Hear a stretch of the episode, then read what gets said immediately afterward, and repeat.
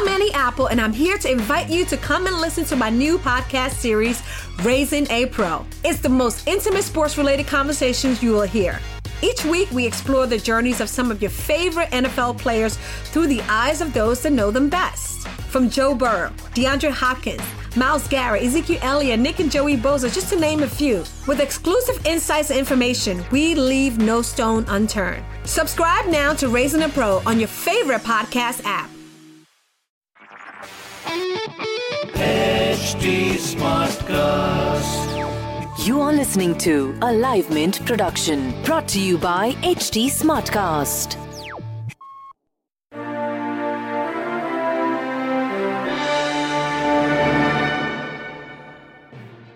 Hello and welcome to Mark to Market. It is a Mint podcast with a fresh take on market moving news and trends.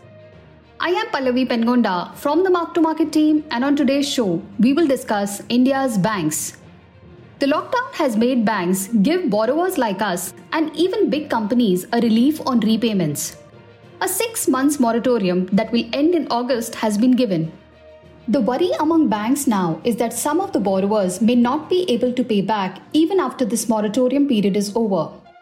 To absorb this potential loss, banks have to raise capital. Analysts at Credit Suisse estimate that Indian banks would need $20 billion in capital to absorb the hit from the lockdown.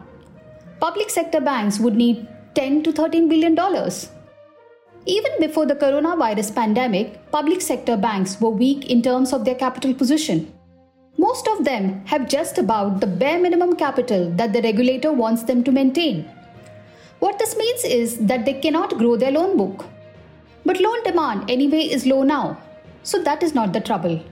The problem is that public sector banks will need the government to infuse money into them. They need capital to absorb the increase in bad loans that will come due to the lockdown. But the government has so far not given any plans to infuse funds. In the absence of government funds, these lenders will have to access the market. Their valuations are very low, and to raise the 10 to 13 billion dollars that Credit Suisse estimates, the government stake will need to be diluted. Whether this will happen is anybody's guess. Private banks such as Kotak Mahindra Bank, ICICI Bank, Axis Bank, and HDFC Bank are in a far stronger position. These banks can raise capital easily from the market even today. In the coming months, it is possible that private banks would grow stronger by raising capital, while public sector banks would struggle. The pandemic has affected all banks, but clearly some more than the others. That's all for today on the Mark to Market episode. Thank you for listening in. We will be back soon with another interesting topic. Do read our stories on livemint.com. If you want to give us any feedback or want to alert us about an interesting market trend, you can reach out to us at the rate livemint underscore M2M on Twitter. To listen to more podcasts, do log on to htsmartcast.com. Thank you.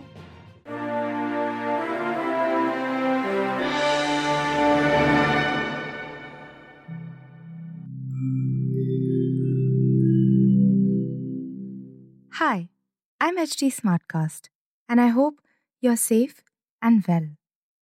The next episode is about to begin, but just a small message of solidarity before that. In difficult times like these, living in isolation isn't going to be easy. But what if working from home, our own comfort zones, helps us discover new ways of being? What if this calm, this rest, it helps us listen to ourselves and the people around us more deeply.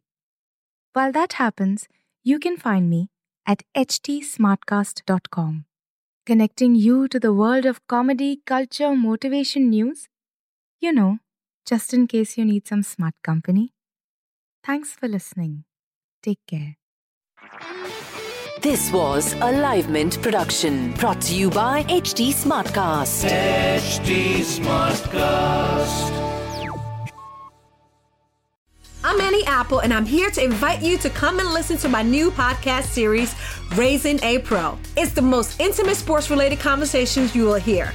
Each week, we explore the journeys of some of your favorite NFL players through the eyes of those that know them best. From Joe Burrow, DeAndre Hopkins, Myles Garrett, Ezekiel Elliott, Nick and Joey Bosa, just to name a few. With exclusive insights and information, we leave no stone unturned. Subscribe now to Raising a Pro on your favorite podcast app.